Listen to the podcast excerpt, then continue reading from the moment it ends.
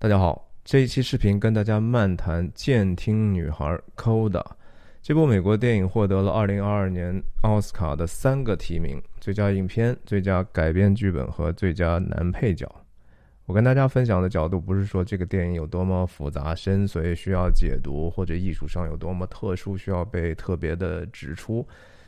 恰恰相反，这个电影非常的简单，无论是手法，还是人物的角色的深度，还是主主题，都是一眼望穿的。我试图去第二遍快速的拉了一下，还真的没有发现第一遍没看到的细节，说明就是说创作者是非常直截了当的，他希望能够饱满的、简单的呈现他的这样的一个信息。那我相信这他也达到了这样的一个目的。很多观众其实看着是蛮舒服的，整个的这个观影体验跟随着情节的这样的一个呃带着几分商业电影配方感的这种设计，起起伏伏，呃，很多人是非常非常喜欢的。我也没有觉得这个电影差哈，只是说它并不是那么的 sophisticated，但是还是值得分享。我分享的角度，我是觉得这个电影。既然获得了这样的一个成功，然后它里头必然有一些东西，不只是说我们好像简单的可以识别、可以共情就好了，而且它还涉及到人的一些深层次的一些精神世界的问题。比如说，我我在想，就说电影中女主人公 Ruby 的这样的一个她的喜悦也好，她的 frustration 或者焦虑也好，是为什么呢？是基于什么呢？我的理论啊，他的所有的喜悦和焦虑其实都是基于关系的，但是这个关系有非常不同的好多层次的关系，对吧？我们可以顺着用截图的方式再过一下这个影片，然后也许分享一下。我也自我介绍一下，我叫徐亮，我人在美国加州旧金山湾区，和大家通过电影分享泛文化的话题，探究人生的意义。希望你喜欢订阅我的频道。这个周末就是奥斯卡奖的颁奖礼了，我到时候也会想办法尽快的去出一个快速的一个评价。那我的分享的方式就是一镜到底不剪辑，想到哪说到哪，说到哪想到哪，是即兴的一个分享，所以大家也放低期待哈。我我这么说不是说您不可以批评我讲的不好，完全可以。我有时候是讲的不好，我自己这个东西跟自己的状态有关系，但是我也希望就是说，主要是。您自己要想有一个正确的期待，就是我这个东西不可能是一个字字珠玑，像论文一样的那样的一个品质，好吧？我们就进入这样的一个电影的分析。Coda，Children of Deaf Adults 这四个字字的手写字母组成的这样的一个片名，就是一个女一个在聋哑父母生出来的这样的一个家庭里头长大的孩子。那同时这个。词也有音乐术语上尾声的意思，还是多多少少带着几分期待的。这个故事发生在美国的东海岸的马萨诸塞州的 Gloucester 的这样的一个渔村。这种渔村在美国的东西海岸是非常非常典型和常见的哈，也挺多的。说实话，我们旧金山湾区这个南北也都有很多这样的地方，所以我看起来是觉得非常非常熟悉的。那在电影里头有非常多的这个 ASL 哈，就是 American Sign Language，是美国化的这样的一个手势语言。最近的这个关于涉及到聋哑人的这个手势语言的东西，还真的是挺多的。我们想一想，在驾驶我的车里头，也也有这样的一个角色，对吧？甚至在我大力吐槽的永恒族里头，也还有个超级英雄，也都是呃聋哑人。然后去年的 Sound of Metal。呃，这是一个很好的事情。我确实觉得整个社会应该对这样的一个弱势群体给予更多的，不一定是说直接的帮助。有时候我觉得注意力就是爱哈，你必须得去关注他们，注意到他们。我觉得这个电影里头非常多的有一些幕后的细节，让我其实印象蛮深的，比如说这个。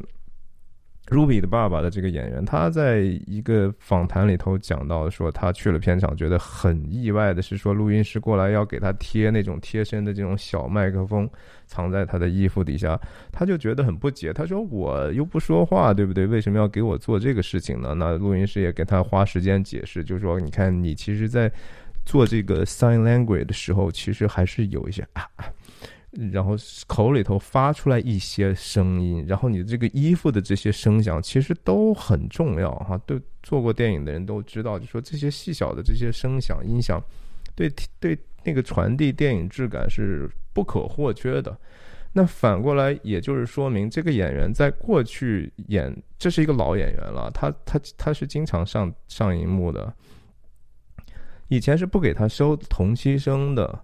这个我就觉得说，在制作上这一次这样的一个团队就比较更看重这样的聋哑人的这种特性，甚至我看到那个关于呃 production design 的一些事情的时候，提到就说，在这个家中的这个设计，本来一开始他们另一个房间对着那个门的沙发是背着门的，那也就是说，后来他们有通过一些咨询，就是说在聋哑聋哑人的家庭里头，他们那个门。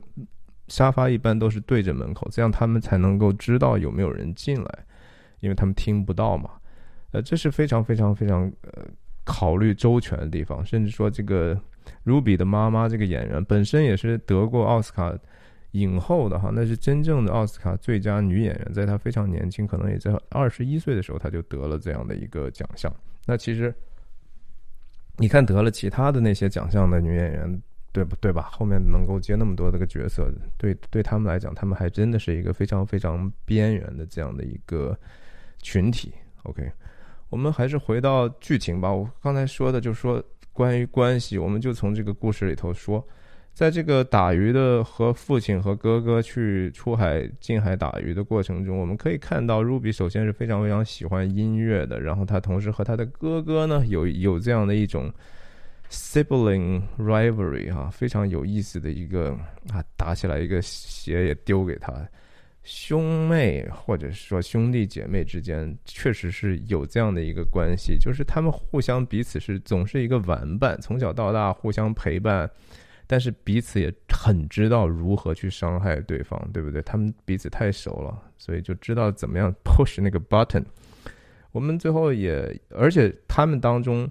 也会形成非常非常多平时没有办法言说的深层次的一些互相的怨恨，像在这个电影里头贯穿始终的主题是说，Ruby，他真的有时候觉得离不开自己的家庭。一方面，他他觉得离开也是一个很恐惧的事情；另一方面，其实家里头客观上也需要他的帮助。他感觉到了这样的一种被需求的这种。被需要的这样的一个地方，非常非常的核心，但同时他也觉得被束缚的这样的感觉是给他不自由和一个和和一个焦虑的一个源头。你看，在这个影片开始的时候，他就可以去带帮着他们的家人和这个。海岸警卫队也好，还是说渔渔政当局的人去沟通，对吧？他是非常非常核心的一个成员，但他同时又是一个非常非常和家里人、其他人完全不一样的一种生存状态。这是他的一个在在这个家中，他既被需要，同时又被排斥，对不对？他他的后面的那些场景，慢慢就他就知道说啊，其实他是有时候被被怕。格外的对待的，然后他甚至不属于这样的一个什么所谓三位一体的那样的一个关系里头，他是一个旁观者。这个东西没有伤害嘛？有啊，人都希望说自己尽可能从从属于任何的集体当中而不被排斥。但是人生的真实就是，你不是说别人想排斥你，而是你就是因为你被赋予的这样的一个属性。有时候不得不处在一些团体的外面，这个甚至不是不一定是好事还是坏事，对不对？你能说这个 Ruby 他这样不聋不哑就是一个劣势吗？这简直是 ridiculous，那不可能嘛，对不对？就是这样的渔村，这样我我们我是经常去过这样的渔村，也在这样的这种地方，像旧金山湾区的哈弗蒙贝的这样的一个码头，你真的是可以去的早的话，那些渔民的渔货回来，你是可以直接向他们买的。那可能如果像那样的一个，当然这个条件是他们必须得在一个大城市群或者是一个大的城镇群旁边的这样的一个渔村，对吧？他们有就有直接面对，因为客户很多嘛，他们可以获得更高的利润。同时，当然这你销售还是有成本的。在这个渔村里头，当然就是很显然被被有这样的一个委员会或者是中间中间商吧，他一方面提供服务，一方面多多少少还是。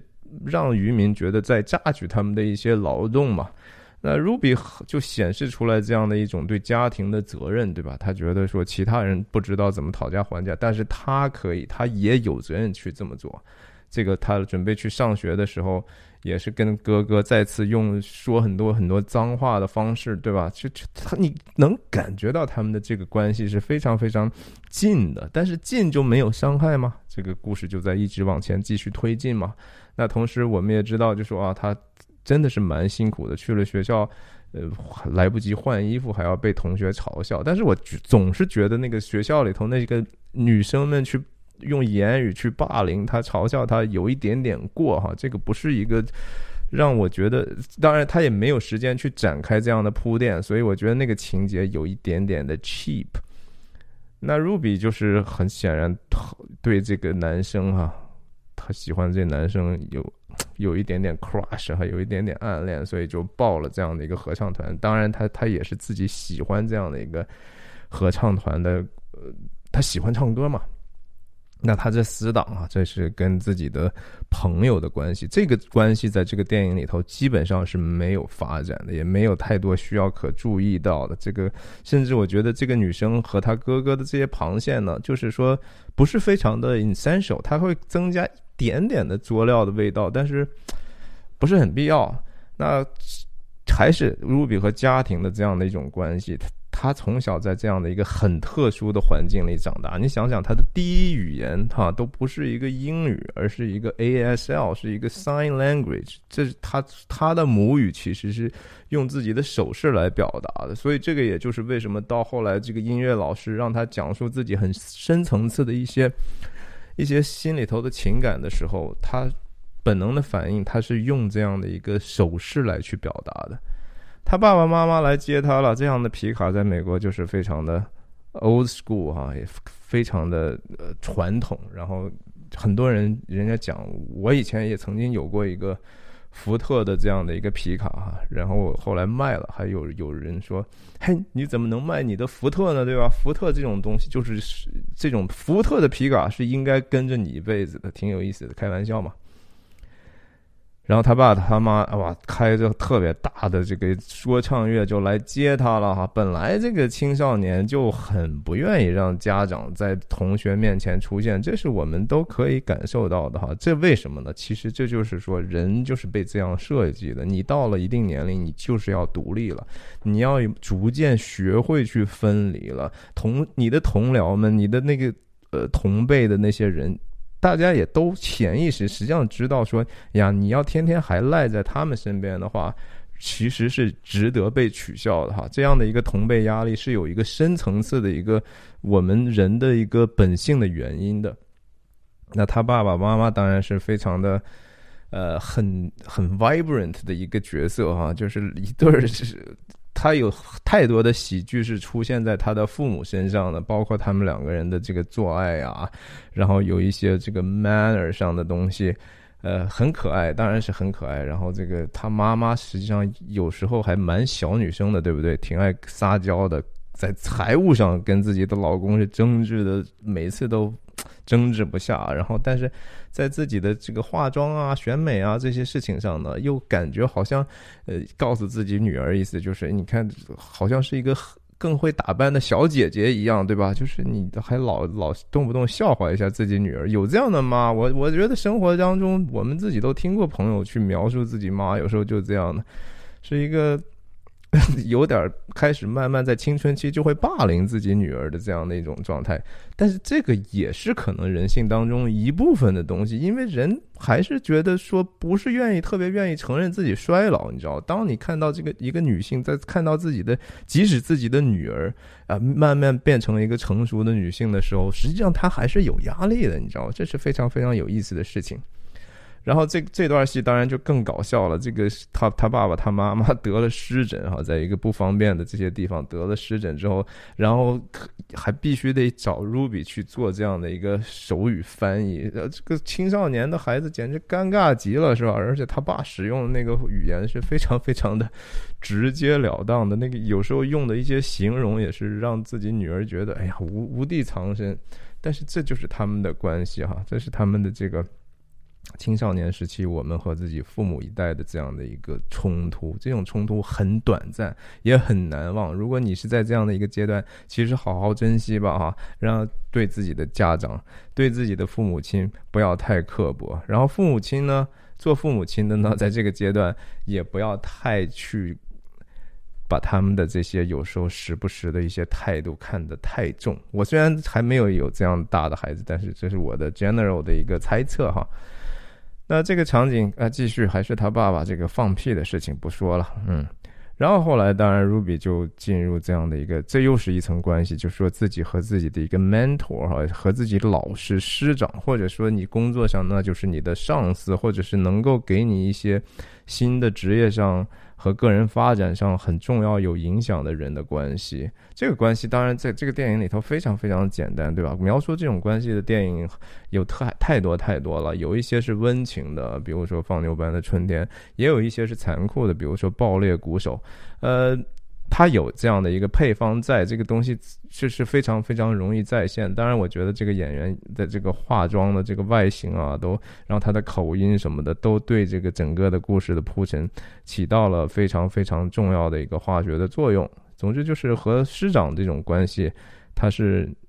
作为你作为主体的话，更强调的是你的承诺啊、责任呐、你的这种坚持啊。你只有跟这样的一个市长有一个比较良好的关系，你的天赋才有可能被他识别，并且他也愿意去帮助你啊。对这个对人来讲。其实蛮重要的，就是你不要觉得说啊，我因为就是我很聪明，我在这方面就是很强，他就是一定要帮助我，没有人必须要帮助你，是吧？这个世界上，记得要珍惜这样身边的能够认为你特别的这些人。那他爸爸抽这个医药大麻嘛，对吧？应该这个地故事发生的时候还没有完全合法化，可能或者说。这各方面的规则还是比较多的，但是现在我相信，在大部分的美国的州，这种医用的大麻已经是完全合法化了，而且没有太多的公公共吸吸食的这种限制啊。当然，这个到底是好和不好呢？不不同的人有不同的意见了。那这个场景就是再一次，Ruby 作为自己家里头。唯一能和外界连接的这样的一个关系，看到自己家庭了遇到的这样的一种困境哈，特别是经济上的这种困境，他也是尽可能的去帮忙。然后他这个在第一次试试试题试唱的时候，因为自卑吧，因为自己从来没没有过，其实。单独的去，特别是在歌唱上啊，他在家，因为他没有这样的环境，没有人给他任何的反馈，所以他非常害怕在公共场合去唱歌。他在家可以随便唱，因为那就如无人之境，对吧？在电影里头，他也多次。非常 frustrated 的时候，就就大喊，他大喊，他家人也没有人知道。他早晨需要三点钟起床，他就直接把把把那个音量开到最大，反正其他人也吵不醒，对不对？他不会打扰到别人，所以他整个的这个生存环境决定了他第一次在大家公开场合去开开口唱歌是一个非常非常困难的事情。然后另外还有自己喜欢的男生，另外其他人也唱得很好。总之就是。影片在这些过程中的这些铺垫啊和铺陈，当然是非常非常 masterful 的哈。我相信也有太多的好的例子可以借鉴吧。那同时，当然这个同时的另一个呃线索就是他和这个男生的这种关系哈。两个人第一次跟老师讲的时候，是老师说你们认识吗？男生说 kind of，就是也算是吧。但是这女生的反应是说。呃，yes，就是我们是认识的，我们我 I know，对吧？我我我我们是很熟的感觉，就是两个人的这种对彼此的感受还有一点点的差异。我记得当时那个镜头上，那个老师还用眼睛快速的扫了一下两个人，这些小的地方当然是，对，也是商业片应该可以能够好比较好处理的地方，对不对？这个场景是。他的这个 Ruby 的这个死党来了家之后，就看见他哥哥就开始怎么说？这叫什么？就是呃，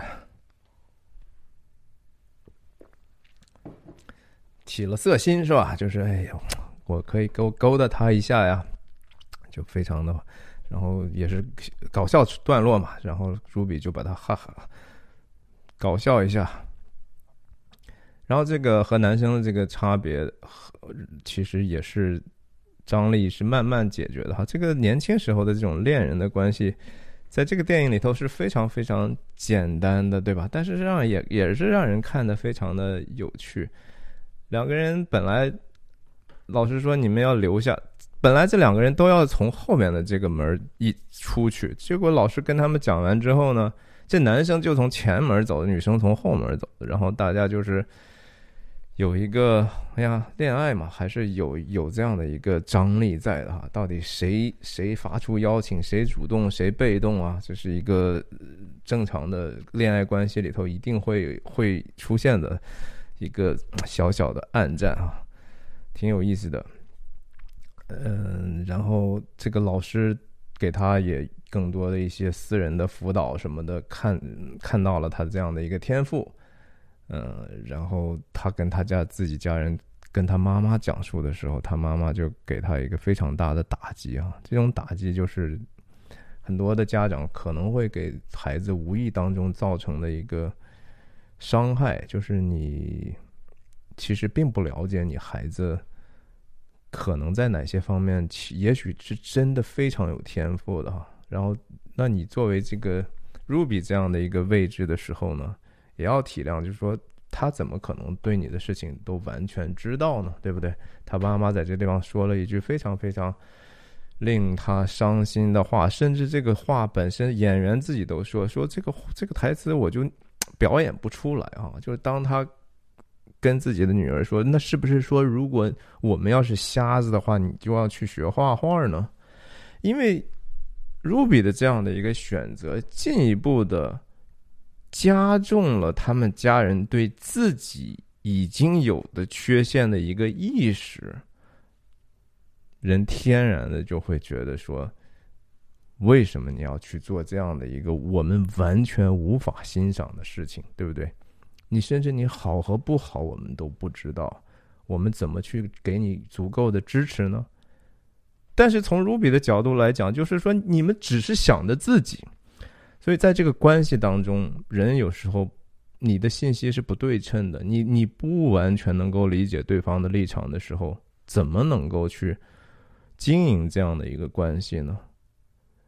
我当然不是说所有的人是善意的，或者是说他们本性就是有足够的这样的一个善良，能够去让你给你这么大的一个想象和宽容的空间。不是的，我相信这个电影里头所描述的人性是非常非常。简单和美好的，这也是让人感觉很好的一个地方。它是不是够真实呢？我也确实觉得不够真实哈。我同时推荐大家去看一下我的《冰雪暴》科恩兄弟那一部黑色电影的解读，那个我真的是花了很大的功夫，一部电影讲了二十五个视频哈。肯定长度比电影本身要长十倍，但是我我我觉得那个电影对人性的这种刻画是非常非常深刻，而且它是一个不是说悲观的深刻，它是一个对于所有事情更为了解之后，然后试图给你一个新的答案，或者至少是一个真相的一个努力。说回这个电影，就是和妈妈的这种冲突，妈妈在最后也曾经跟他讲述。跟她自己的丈夫在讲说，我也不想失去我这个宝贝，是吧？我的这个 baby 啊，她爸爸这时候才给她一个旁边的一个校正的一个观念，就是什么时候你好像他是你的 baby 呢？对吧？他从来其实从小感觉就是没有一个能够对他特别特别满足他需要的一个母亲呢。这也是这个当母亲最大的恐惧。当这个母亲。被女儿问到的时候，说，女儿问他说：“那你是不是希望我生下来和你一样，就是又聋又哑呢？”他妈妈说：“我还真的这么想过，对不对？我因为我生你的时候，我，我，我害怕跟你没办法交流嘛，我害怕跟你不在一个频道呀。他他以自己的亲身经历，他知道我和我妈关系就是因为不好。我妈是正常人，我这样，所以我就不是一个和他就不是很亲。我也我不希望和你不亲呐。他妈妈是带着一个也是对关系的一种焦虑，才有这样的一个听起来蛮黑暗的想法。但是他如果是基于爱的话，他也没有做出来任何伤害他的事情的话，其实把这样的一个真相讲出来，是对这样的一个关系是有帮助住的，对不对？当他妈妈讲了那样的一个真实的这样的过去的想法之后，两个人最后其实关系达到了一个更加亲密的效果。如比直接就靠在他妈的腿上，我记得抱着他妈，呃，母女关系达到了一个新的高度，这是真的。这是这个电影可能让人觉得，不光是共情，也能够稍微发现一些生活真相的地方，对不对？至于说他哥哥的这样的一个，他哥哥和他的另外的一个矛盾，是说他哥哥觉得自己是长子嘛，然后他要他要承担更多的责任，他不希望活在自己正常人妹妹的阴影底下，所以说无论在这个酒吧打架也好，还是后面这个在这个公听会的这些和这些有权势的人去对抗也好，他都是他也在成长。做哥哥弟兄姐妹的，千万不要忘记了，有时候自己的弟兄姐妹也是很年轻的。他们虽然说比你大，但是不是说他们比你大大什么几几岁就一定他们就需要永远的照顾你？不是的哈，这是一个需要在家庭当中彼此扶持的地方。但这一场戏，我真的是个人是非常非常不喜欢的。我觉得这个演的也不是很编的也不够好，就是突然有这样的一个。一点不讲理的这样的一个人，去跟他有这样的一个对抗，用这样的语言去去攻击他，这是不可，我觉得不可能。我在美国没有遇到过这样的事情，这样的事情在这样的环境也一定会被其他人阻止，甚至唾骂的。人们不会觉得这样的行为是体面的，对吧？你碰到人家之后，然后看到人家是聋哑人，你还说啊，你是个 freak。No 哈，这个东西在这个社会里头，特别是在这个慢近代，大家对这样的弱势群体更加关注的时候，我是觉得我从来没有听说过有这样的事情。所以这段整个包括这个，因为他打了这个男的之后，又和他这个之前 Ruby 的同学好上之后，就是跑了题了。然后他这个恋人恋人的关系呢，也也在发展哈。自己跟自己家人有时候，啊，距离稍微远一点的时候呢，哎，在这个时候，恋情这个网劲 kick in 一下，也是确实在情绪上给让观众看的就非常的舒服。两个人终于说在一起练歌了，因为你们二重唱嘛，对吧？老师的说法了，你们分开练那算练了个屁，对不对？你们二重唱，你就是得一起唱嘛。然后这男生其实他。的嗓音条件还真的不如 Ruby，对吧？最后他去 Berkeley 的音乐学院也还没有被录取，然后反而是 Ruby 被录取了。这个时候开始两个人的这种情愫嘛，对吧？然后但是很快又发生了一些新的变化啊！这后面跟了一场，就是完完全全是为了搞笑哈。这个从剧作上来讲，我觉得除了搞笑之外。呃，没有太大的新意，因为他和他家人，他家人会让他尴尬的这样的一个事情，甚至会尴尬到影响他其他男生对他的这样的一个印象来讲，嗯，我觉得更多的还是一个作料型的哈。当然，这个这个情节同时会埋下，就是这个男生出去跟自己的有一个男生同学讲了他们家这样的一个很可笑的场面。然后，Ruby 和这个男生之间产生隔阂，嗯，但是其实这个你要想一下，他那个剧作真是蛮浅层的哈，这是一个电视剧或者甚至说肥皂剧的这样的一种设计。在这个渔业的这个监管越来越严之后呢？有这样的一幕戏是在，这是非常美国化的一个场面哈，就叫汤号哈，这就是一个小镇的时候，他们会有一个大家开会商议一些公共事务的一个地方，就是一个汤号。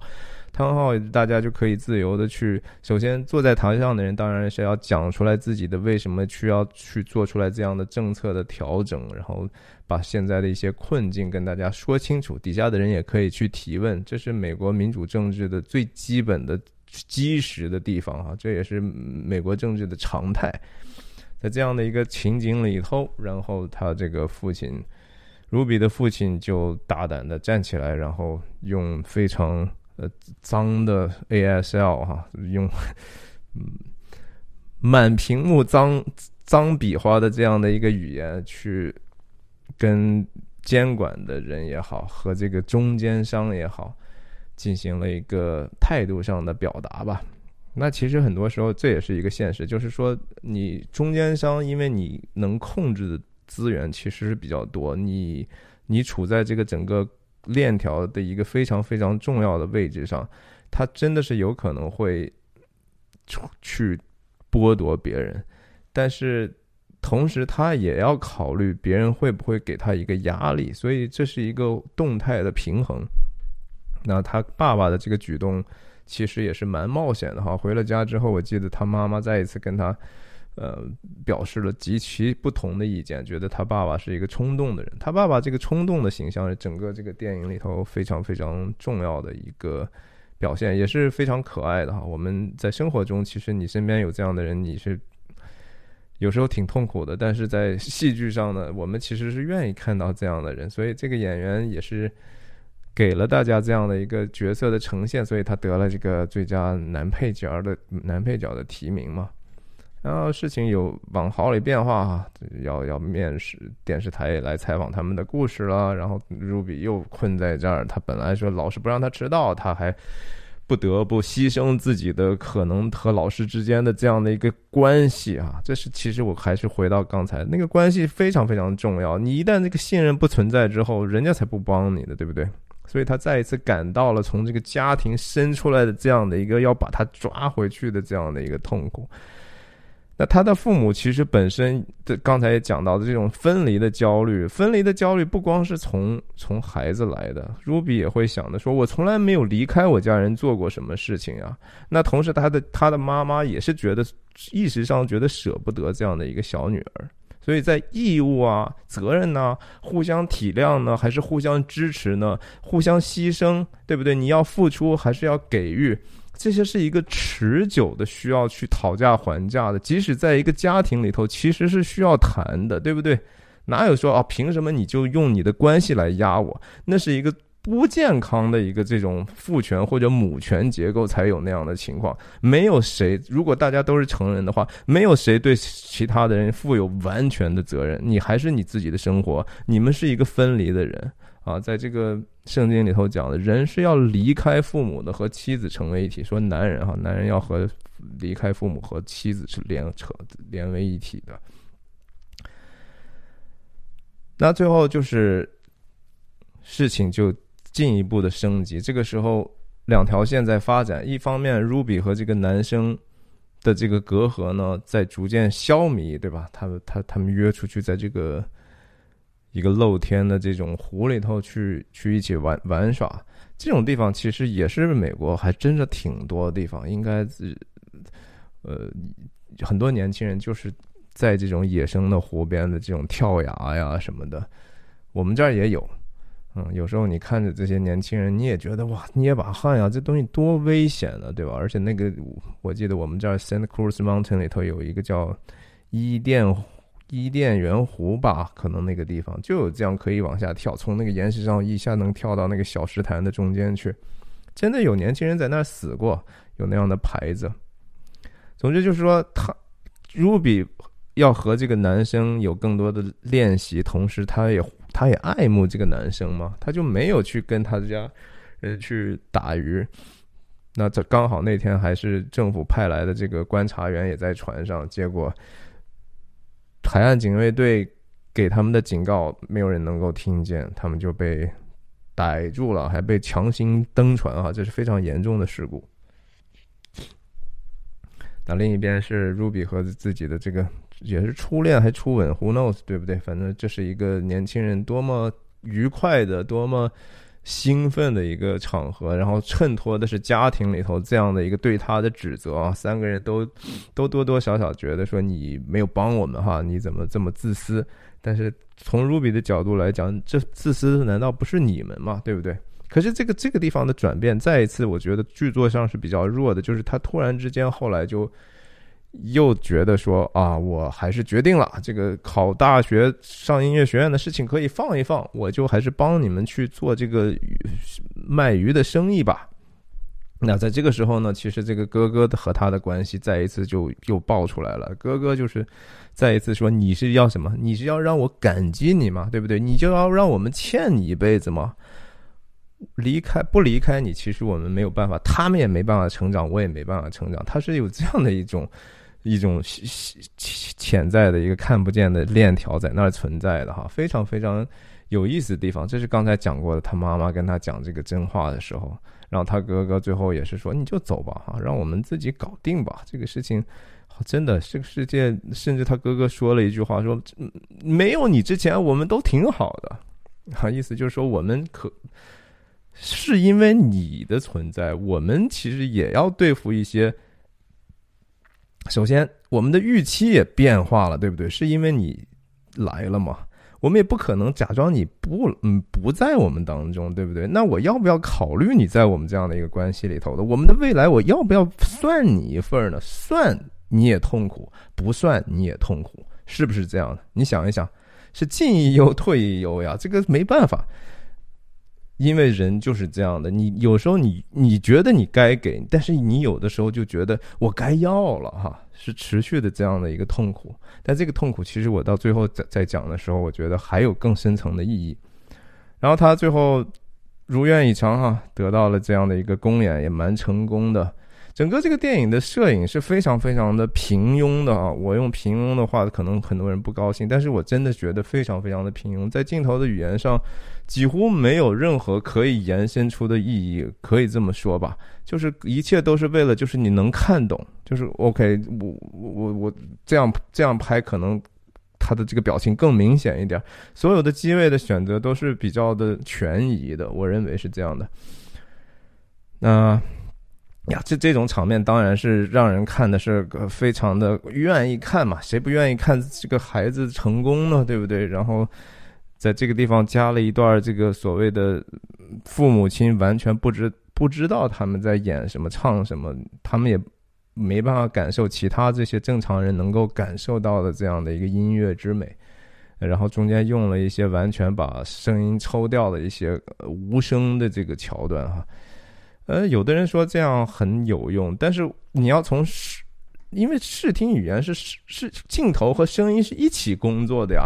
那个地方剪的那个乱哈，那个剪辑之乱，呃，有时候根本就不是主观镜头，你也用一个这样的无声的桥段，我就觉得说，哎，有我我是觉得不是特别好。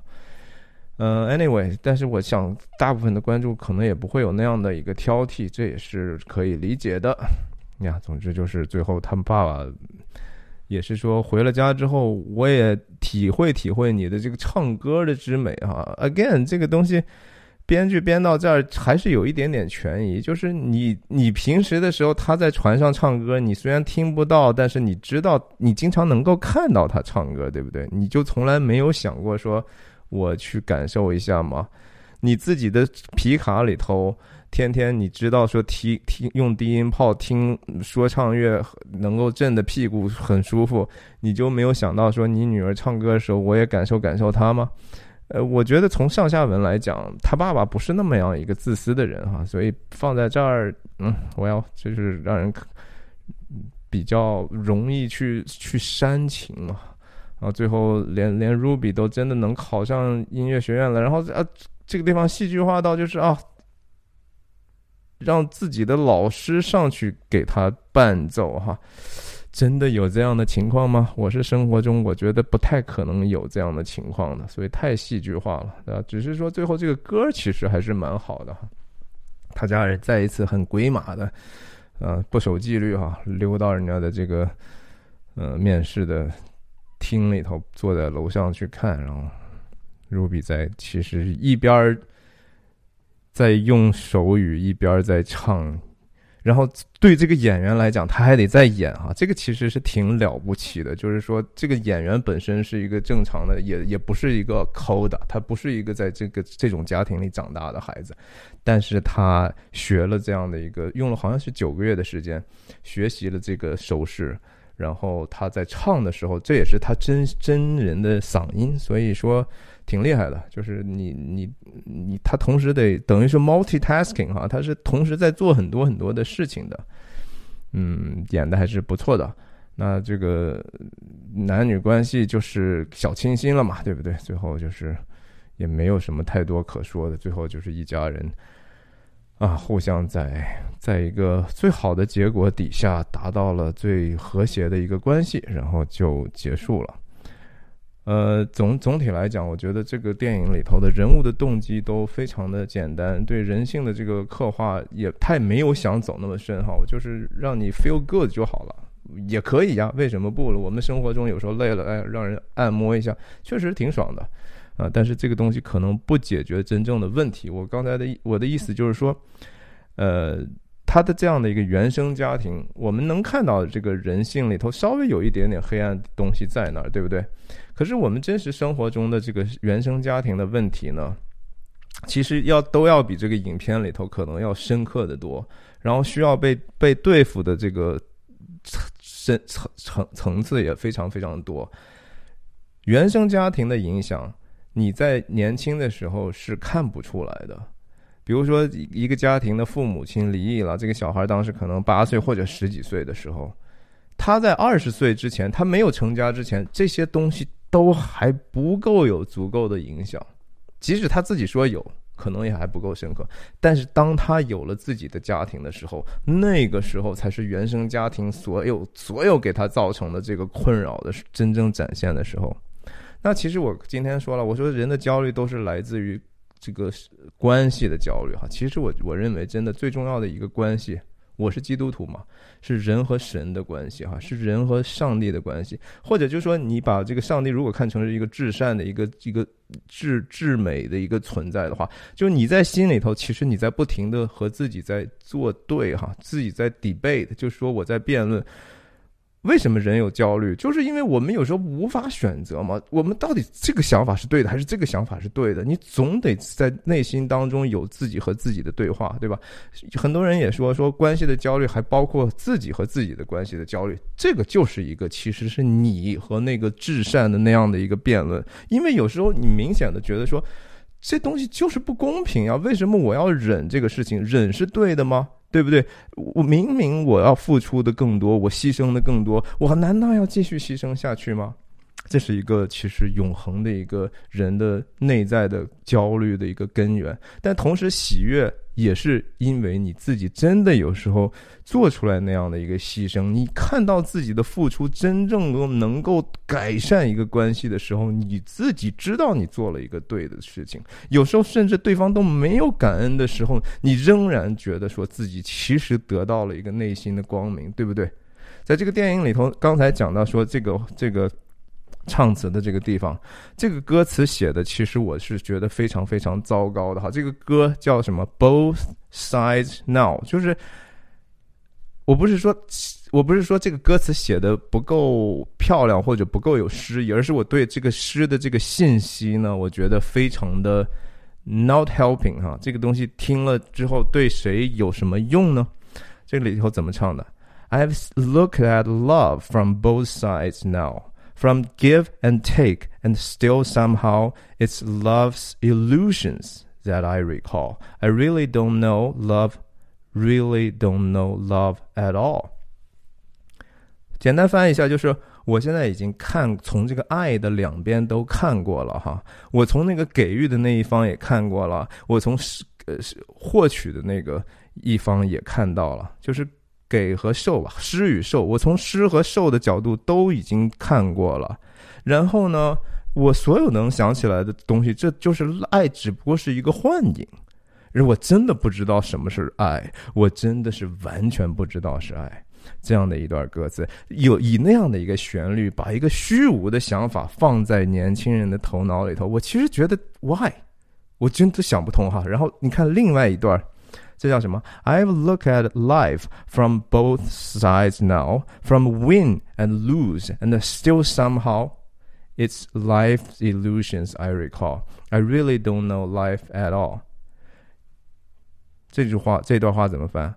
我从这个生命的两端都看过了哈，啊，不管是从这个赢的那一边还是输的那一边但不知道怎么样，我还是 能够想起来，只不过是生命的一种幻影，一种不真实的东西。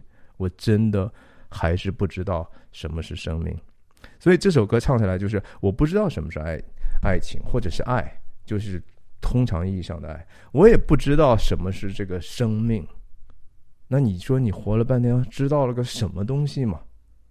我觉得，如果说 Ruby 的这一场这一场的整个的这样的一个过程，如果只是得到这样的一个结论，那岂不是太可惜了，对不对？就会说我们活了一辈子，然后最后说啊，其实一切都是如幻影一般哈，我们就是做了一个梦，这个事情毫无意义，我们的人生毫无意义。然后我，而且你把生命看成是一个输和赢的事情。